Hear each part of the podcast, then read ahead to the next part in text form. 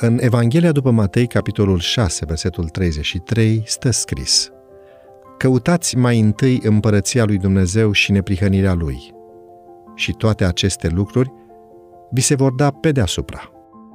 Impactul pe care îl are Evanghelia lui Hristos în societate depinde mult de perspectiva pe care o are mesagerul despre Dumnezeu. Mai mult decât în societate, în familia bisericii trebuie înțeleasă cât mai bine oferta lui Dumnezeu. Prea mulți renunță la drumul spre desăvârșire, justificând această alegere printr-un bine cunoscut reproș. Dumnezeu ne interzice accesul la cele mai frumoase lucruri sau experiențe. Aici pot fi enumerate viciile, relațiile nepotrivite, etc.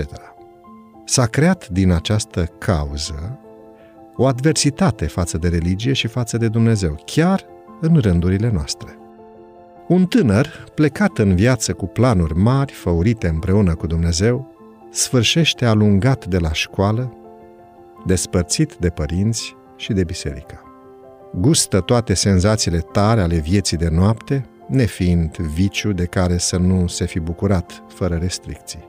Trec însă anii și le regăsesc în biserică. Alt om. Din partea uneia care a dat frâu liber dezmățului firii, renegându-l pe Dumnezeu și dezicându-se de religie, concluzia e fără echivoc. Oricât s-a avântat în căutarea împlinirii supreme, era tot mai departe de aceasta până și-a dat seama că nevoia fundamentală a omului în căutarea fericirii este Dumnezeu. Și apoi s-a întors. Religia a fost îmbrăcată pe nedrept în hainele cele mai lipsite de culoare, de gust și de strălucire. Cel care a dat frumusețe crinului nu poate fi mai puțin frumos. Din potrivă, oamenii care traduc religia în nuanțe de interdicție nu au ajuns încă să-L cunoască pe Dumnezeu. Ușurătatea și frivolitatea vor fi reprimate și nu vor mai exista râsete zgomotoase sau amuzante, lipsite de bun simț. Religia lui Hristos aduce o pace asemenea unui râu, ea nu stinge lumina bucuriei, nu alungă voioșia și nici nu întunecă fața luminoasă și zâmbitoare.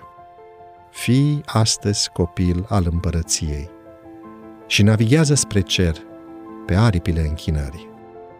Doamne, arată-ne mie și copiilor mei frumusețea vieții când ești Tu la cârmă. Alege astăzi un imn pe care nu l-ai mai cântat de mult și fredonează-l ori de câte ori poți.